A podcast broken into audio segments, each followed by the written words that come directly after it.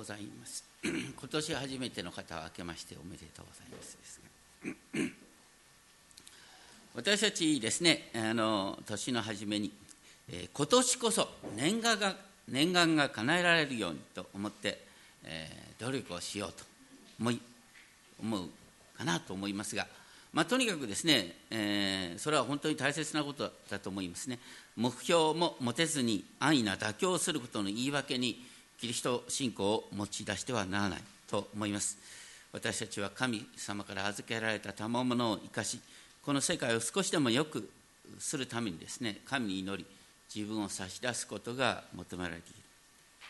しかしある人がですね、最近こんなことを書いてくださった。本人の了解で話しますけれども、この数年間私が通っていたプロセスはどうやら魂の暗夜だったのかもしれない。魂の暗夜、英語で言うとダークナイト・オブ・ソウルと言いますが、とにかく魂が暗闇を通るっていう出来事ですね。それは余計なものが取り去られること、自分が握っていたもの、しがみついていたもの、偶像としていたもの、それらが取り去られてしまった。いつかはもはや握りしめようがないほどに見事に粉砕された。私は何度も神に向かって、なぜこんなことをなさるのですかと訴えた。しかし答えは一度もなかった。ところが最近こんなふうに答えられたような気がするって言うんですね。神様はこうおっしゃってくださった。それはね、祈りの答えは祈りの答えであって私ではないからだよ。私はあなたの祈りの答え以上に私自身を受け取ってほしかったんだ。神がくださる何かよりも神ご自身を受け止める、その方向に進んでほしかったんだっていうことだったって言うんですね。あるアメリカのクリスチャン聖書会がこんなことを言ってるんですけれども、魂の暗夜とは自分の人生を強迫的にコントロールしようとする生き方から、神と人生の真の状況に自分自身を開いて信頼する自由な生き方への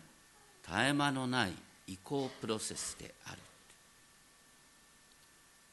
自分の人生をコントロールしようと必死になることから、自分自身を神様に明け渡していく自由な生き方、それへのプロセスとして、なんでこんなことになっちゃうのかというですね、自分自身に失望するっていうプロセスが必要なんだよってことなんですね。私たちはしばしば平安を与えてくださる方ご自身との交わりを忘れて、平安を自分の手で掴み取ろうと悪せくして、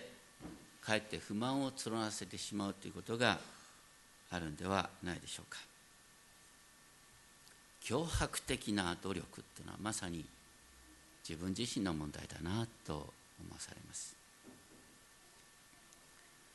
今読まれたヨハネの福音書のろく章、その後ってありますけれども、これはご章の記事から、まあ、少なくとも半年ぐらいは経ってるだろうと思われます。そしてその場所がですね、実はガリラヤの湖、すなわちテベリアの湖の向こう岸に行かれたって書いてあるんですが、このテベリアっていう名前が出てくることがとっても不思議なんですね。ガリラヤ湖っていうのはユダヤ人にとって本当に命の源と思われるような湖、その名前をテベリア湖って呼ぶっていうのは、テベリアっていうのはあのですね、ローマ皇帝第二代皇帝ティベリウスにちなんで付けられた名前なんですよ。これほど大切な湖をなんでローマ皇帝の名前で読むんじゃと、とかそういう形でここのところに書いてあるんですね。イエス様はこの時、湖の向こう岸であるガリラヤ湖の東側に行っておられた。で、そこに大勢の人の群れが突き従ってきた。そこは極めて偏僻な場所。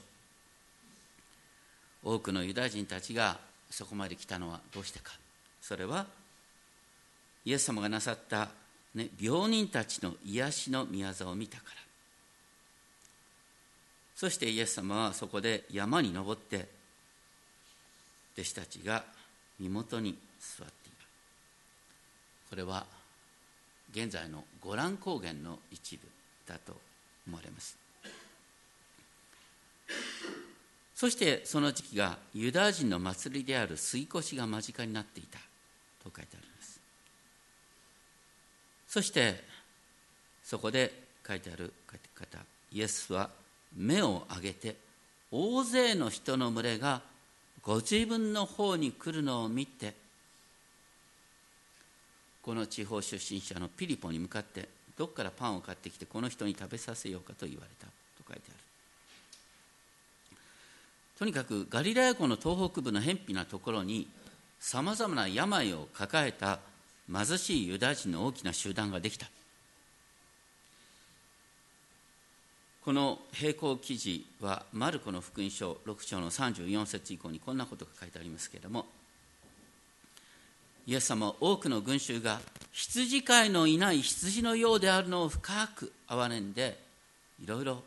教え始められた。そのうちもう時刻も遅くなったので、弟子たちはイエスのところに来ていった。ここは偏僻なところでもう時刻も遅くなりました。みんなを解散させてください。そして近くの部落や村区に行って何か食べるものを命名で買うようにさせてください。するとイエス様は彼にこう言った。あなた方であの人たちに何か食べるものをあげなさい。まあ、イエス様は本当に人々の必要に応えようと夕暮れまで長いお話をした。みんながあお腹空いてるなっていう感じが見えた。でその上でご自分が真の羊飼いとしての権威を持って群衆を養おうとしておられたのかなと思います。とにかくイエス様はご自分のなさろうとしていることを分かっておられた。でもピリポにこのように尋ねたのはどんな反応をするのかなということをある意味で試そうとしたということだろうと。ピリポは即座に計算ができた。計算の達人だったんだろうな。あのとにかくにひゃくデナリのパンでも足りないと言った。いちデナリはいちにちぶんの労働者の賃金というからにひゃくにちぶんの給与を出してもですね養えほどの人数、しかもねそんな大量のパン売ってるところなんかありゃしない。そこに弟子の一人シモン・ペテロの兄弟アンデレが登場する。そしてこう言った。ここに少年が大麦のパンいつつと小さな魚をにひき持っています。しかしこんなに大勢の人々ではそれが何になれましょう。これはね祈りの原点かなと思いますね。こんなことを言っていいのかな、どうしようかなと思っていることをそのままイエス様に訴え、それこそが実は祈りの始まりなんです。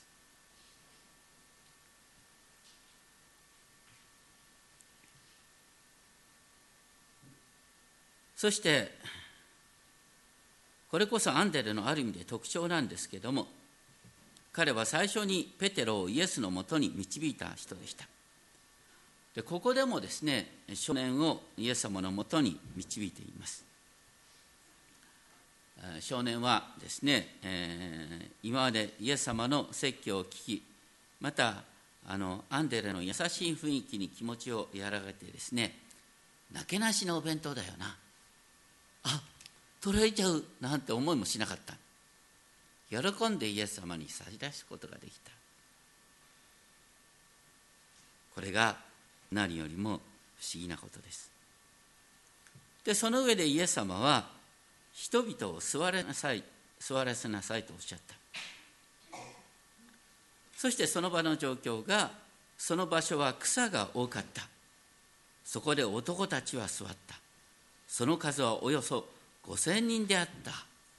と描かれる。ね、男の数だけ数えるなんてなんだよと思う、ね、まあ当時の習慣だからしょうがない、ね、当然ながら女性と子供もたくさんいたに違いない、まあ当時の家族構成からするとにまんにんぐらいが集まっていたんじゃないかなと言われますそしてそのような、ね、いくらパンがあっても足りない状況なんですけれども、そこで起きた不思議が本当に簡潔に次のように記されている。そこでイエスはパンを取り感謝を捧げてから座っている人々に分けてやられた。また小さな魚も同じようにして彼らに欲しい分だけ分けられた。そして彼らが十分食べたとき、弟子たちに言われた。余ったパン切れを一つも無駄に捨てないように集めなさい。彼らは集めてみた。すると大麦のパンいつつから出てきたパン切れを人々が食べた上、なお余ったものでじゅうにの顔がいっぱいになった。すごいことですね。ここの奇跡は何よりまず主がパンを取って感謝を捧げたというところが始まります。これによって普通のパンが神からの恵みのパンに変わっているんです。そして欲しい分だけ分けられたっていう書き方にですね、分ける前に手元にあるパンや魚の量を測る代わりにですね、ただ目の前の人の必要に応える、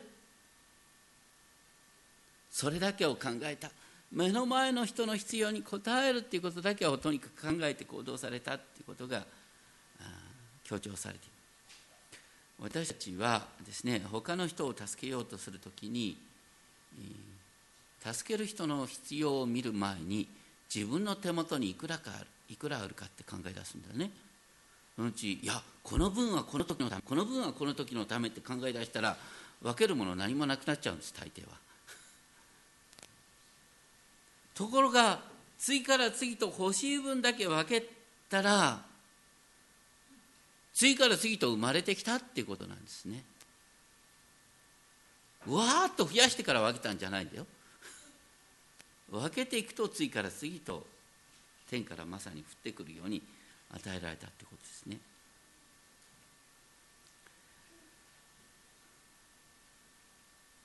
このごせんにんのパンの給食の記事はすべての福音書に登場します。でもこのヨハネの書き方、それは本当にすごく簡潔な書き方なんですけども、その前の段階としてこのピリポの話とですね、アンデレの話が出てきて、要するにここで起こったことはでも説明できないんですね。これは神がなさったこと、神秘なんです。合理的に説明しようとすることはイエス様がここで何をなさったかっていう中心を見えなくさせてしまう。先ほど黙想の中で読んだ御言葉はエゼキエル書さんじゅうよん章じゅうご節なんですけれども、エゼキエル書さんじゅうよん章のじゅうご節あたりというのはですね、終わりの日に神ご自身がイスラエルの民をご自分の牧場の羊のように養ってくださるということが書いたんですね。その中心は神様こうおっしゃる。私が私の羊を飼い、私が彼らを憩わせる。この時まさにイエス様が神から使わされたものとして神の羊を飼い、神の羊を憩わせておられるっていうことの成就としてこの不思議なことが行われているんだってことなんですね。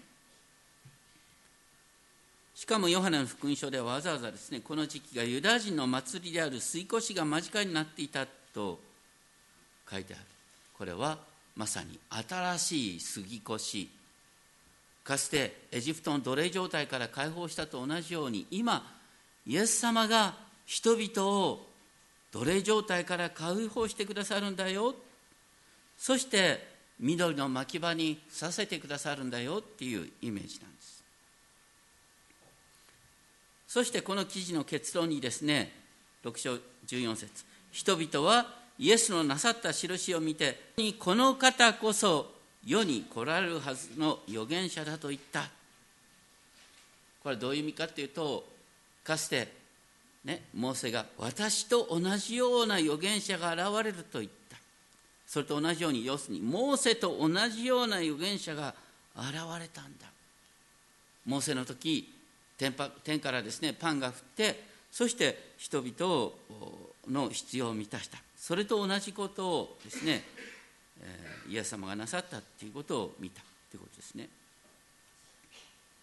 またあのエリアの記事なんかもありますね。エリアさんがあのシドンのザレファテで一人の山芋のもとに身を寄せた時、ね、亀に残った一握りの粉で自分にパンを作れと言った。でヤモメは、いやこれが最後なんです、でも作れと言った。でそのまま従ったところがですね、えっと亀の粉は尽きず、その壺の油をなくならなかったっていうし、主に従うことを大事としていったときに、主が必要を満たしてくださるということですね。そしてですね、ろくしょうじゅうごせつ、ところがそこで人々は、えー、どうしたか、えー、イエス様を王とするために無理やり連れて行こうとした。それでイエス様はただ一人山に退いて行かれた。つい先ほどイエス様を預言者と呼んだ群衆は、今度はイエス様を王にしようとしている。王っていうのはですね、油注がれた王、いわゆるメシア、メサイア、ギリシャ語にするとキリスト。イエス様、人々はこの時イエス様をですね、王にしようと、油注がれた王で、当時の人々がイメージする油注がれた王とは何かというと、ユダヤ人を独立運動に導く政治指導者なんです。当時の人々にとって救い主のイメージっていうのは、そのにひゃくねんほど前にですね、ユダ・マカベオスっていうのが現れて、あのアレキサンダー大王が作ったギリシャ帝国のですね、一部、それに対して独立運動を起こして勝利したって、それが当時のヒーローなんですよ。現れる救い主っていうのはそういう存在であるはずだったんです。でもイエス様はそういう指導者になろうとしていたわけではない。だからご自分の身を隠された。そしてその後の不思議がまた淡々とろくしょうじゅうろくせつからにじゅういっせつに次のように書いてあります。夕方になって弟子たちは湖畔に降りてきた。そして船に乗り込み、カペナウムの方へ湖を渡っていた。すでに暗くなっていたが、イエスはまだ彼らのところに来ておられなかった。湖は吹きまくる強風に荒れ始めた。こうしてよん、ごキロメートルほど漕ぎ出した頃、彼らはイエスが湖の上を歩いて船に近づいてこられるのを見て恐れた。しかしイエスは彼に言われた。私だ、恐れることはない。それで彼らはイエスを喜んで船に迎えた。船はほどなく目的の地に着いた。夕方になって弟子たちは船で移動します。現在のガリラヤ湖というのは、東西の幅がじゅういちキロメートル余り、南北の長さがにじゅういちキロほどですけれども、この時弟子たちはですね、えー、東北の岸のベツサイダからですね、西の活動の中心地カペナウムに船で向かっていたんです。直線距離にしてはちキロからじゅっキロぐらいだったと思いますけれども、ちょうど真ん中に来た時、吹きまくる強風に悩まされる。この湖はですね、山や丘に囲まれたすり鉢状になっていましたから、夜になると湖の真ん中で上昇気流が起きて、えーですね、陸から湖に向かって強い風が吹くっていうことがあったんですね。そのような中で、なんとイエス様は湖の上を歩いて、アヒルでもないのに湖の上を歩いて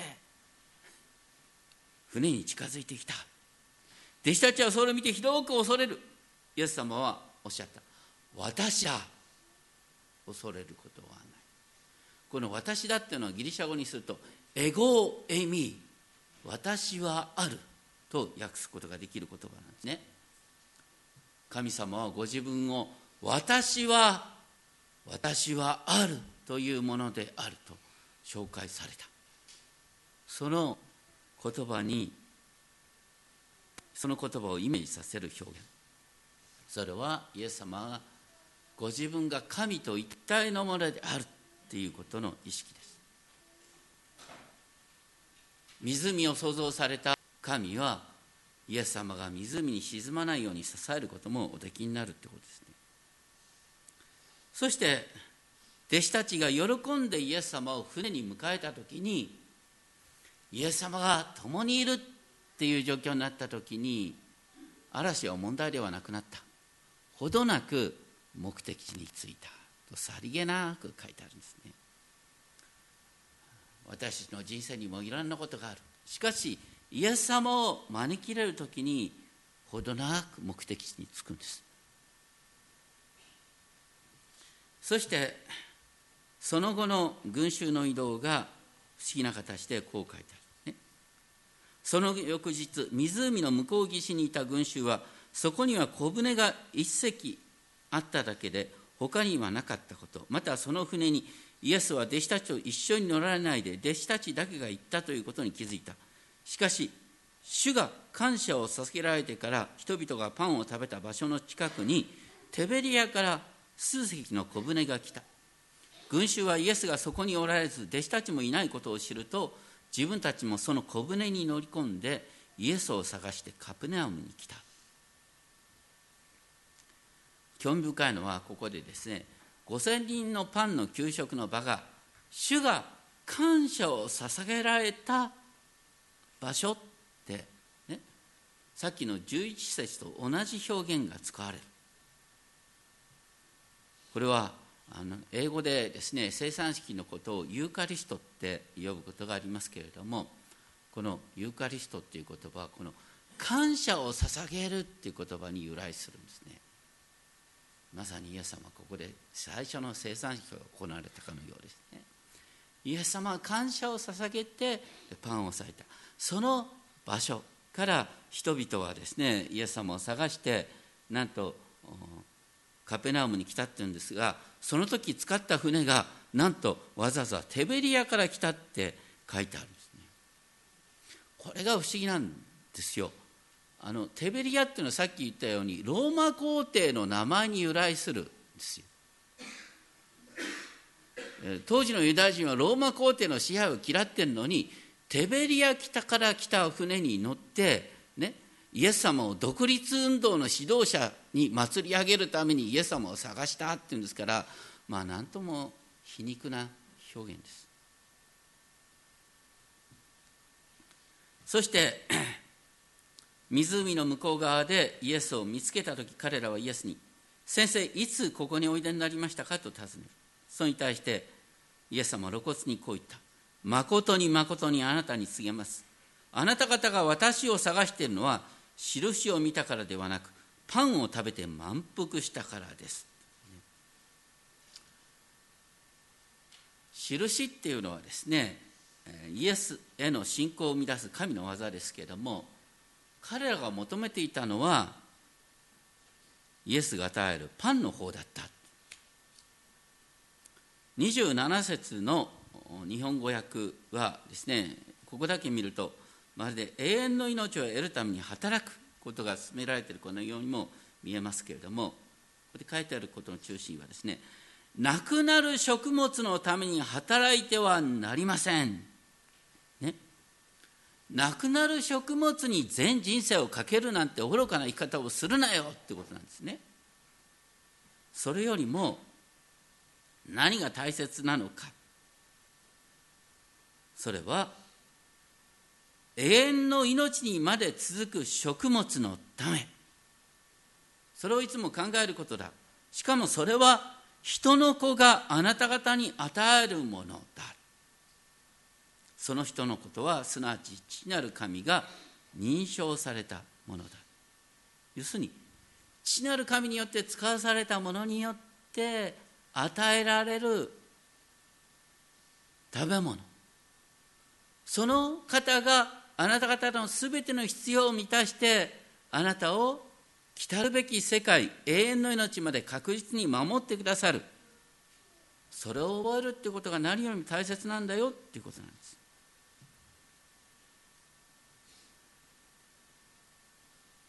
それに対して彼らはですね、私たちは神の技を行うために何をすべきでしょうとなおも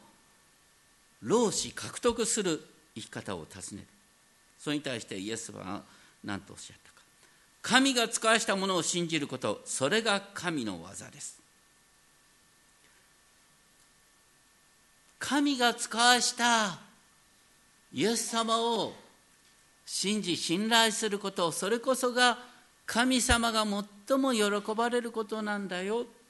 ということなんです。多くの人々はなくなる食物を得るために必死に働き、預金通帳を見てですね、安心が得られると思ってしまう。しかし平安を体験する秘訣はですね、永遠の命に至る、また永遠の命まで続く食物であるイエス様ご自身を今ここで心に迎えることなんだ。神が使わされたイエス様への信頼こそが最高の喜ばれる働きなんだ。平安の源は神の御業に心を開くことなんだ。そして信仰の確信というのは与えられた印にとどまってそれを思い起こすことによって深められます。何か獲得しようっていう時に必ず競争者が現れるんですよ。獲得する人生からはね、葛藤と不満、争いが生まれる。今回の箇所に不思議なキーワードが並んでるんです。テベリアなんていう名前をなんで出す必要があるのかって思うんですが、でもある意味でね、これ読んだ時、あ、ローマ皇帝の支配地において人々は独立運動を望んでいた。でもイエス様はそれ以上のことをなさった。イエス様が人々にパンの必要を満たし、まさにエゼキエルさんじゅうよん章の成就であるということを示し、そして湖の上を歩いてエゴエイミー、私だとおっしゃった時に、イエス様は人々が期待する王以上のものである。本当に人々の必要に応える方だということを示した。これは、ね、イスラエルの民が新しい出エジプト、ね、出エジプトというとイスラエルがエジプトの奴隷状態から解放されるということを思い起こすことだ。当時の人々にとっての使徒っていうのは、ね、ローマ帝国の支配から解放されること。イエス様はある意味でローマ帝国の支配から解放する救い主なんです。でもその支配とは何かっていうと、ね、ローマ帝国を潰して勝つっていうんじゃなくて、ローマ帝国よりもイエス様が上に立つっていうことです。剣が無力になるということなんです。当時の人々はイエスを自分たちの王に担ぎ上げようとしたけれども、イエス様がしてくださった方はね、周りが何だろうと私が共にいたら大丈夫なんだ、嵐が吹こうとも、ね、野蛮なやつがいようとも困ったやつがいようとも私が共にいたら大丈夫なんだよっていうことを示される。さっき言った、ね、ユダ・マケオスによってですね、えー、生まれたユダ人の国はその後潰れるんだよ。どうしてか分かる？大体これはどこの組織でも起こるんですけども、どこの国でも起こるんですけども、目標を達成した途端、うちは争いを始めるんです。足の引っ張り合いが始まるんです。そして自滅していくんです。だから大切なのは目標を達成できることではない。それ以上に問題を抱えながら生きる力なんだと思います。この世での成功者はしばしばですね、自分のこだわりややり方を押し通すことができる人。いや、僕は成功者だとは思えないけれども、でも自分のこだわりがあってですね、それを押し通そうとしてしまうところがある、ね、こういう人は気をつけたらいいですよ。周りの人が、周りの人が大抵どっかで迷惑をこもってるんですよ。あなたのやり方が通るっていうことは、他の人のやり方が通らなくなるってことなんだ。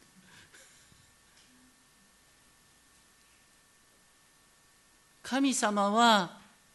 一人一人の個性、一人一人の賜物が生かされることを望んでおられるんです。だから私たちはしばしばですね、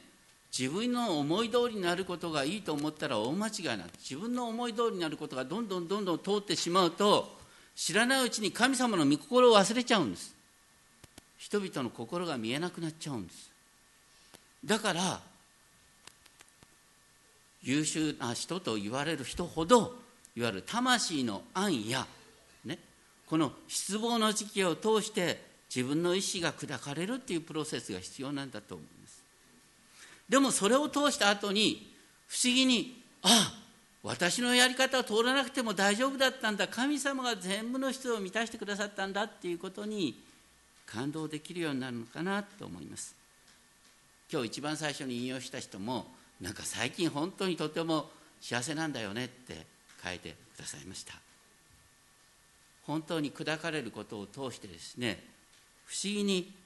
一歩一歩神様が必要を満たしてくださったっていうことに感じるってことですね。私たちもそれぞれですね、これからどうなるんだろう、お先真っ暗って思うことがあったかもしれません。でも不思議に道が開かれてきたでしょ。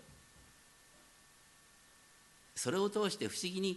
あなたのやり方が通らなくても、神様が私を通して働いてくださるなら、神様が人を通して働いてくださるなら、全ての必要は満たされるんだということに気づくんです。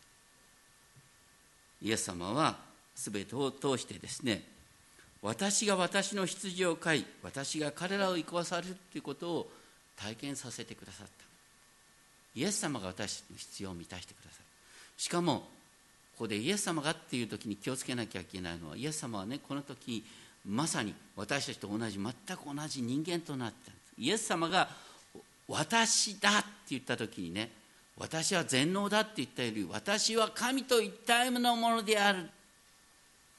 神が私を通して何でもしてくださるんだ、それを通して神の栄光が表されるんだ、イエス様の素晴らしさっていうのは自分を捨てることができたっていう素晴らしさなんですね。私たちも同じようにそのイエス様に習っていくときにですね、何もできないようでありながら周りの人々を生かして、そして結果的に神様の御心がなるっていうことが進んでいく。私たちは知らないうちに、私が私がと主張できる強さを求めてしまってはいないだろうか。今日問われるそのですね、今日の題はですね、永遠の命に至る食物を与える方、ね、永遠の命に至る食物を与える方はイエス様ご自身なんです。この方さえいればもう大丈夫なんだよということをイエス様おっしゃってくださっています。お祈りしましょう。天のお父様、感謝します。あなたはイエス様を通してご自身の栄光を表してくださいました。イエス様を通して本当に神がイスラエルの羊を養ってくださるんだということを示してくださいました。湖の上を渡り、船を陸地に届けることを通してイエス様を招き入れれば何があったって大丈夫なんだ、イエス様が共にいてくだされば大丈夫なんだということを示してくださいました。当時の人々はローマ帝国からの独立を願っていました。でも戦いに勝利するってことはとても危ないことです。それは周りの人を虐げることになりかねません。そうではなくして神が求める救い、神がもたらそうとする世界を求めること、それは私の思いがなることではなくして神の思いがなり、一人一人が生かされる道です。どうか私たちが知らないうちに、私が私がと思ってしまうこの罪をあなたが正してくださいますように。あなたの御心が私たちを通してなされますように。尊き主イエスキリストの皆によってお祈りします。アーメン。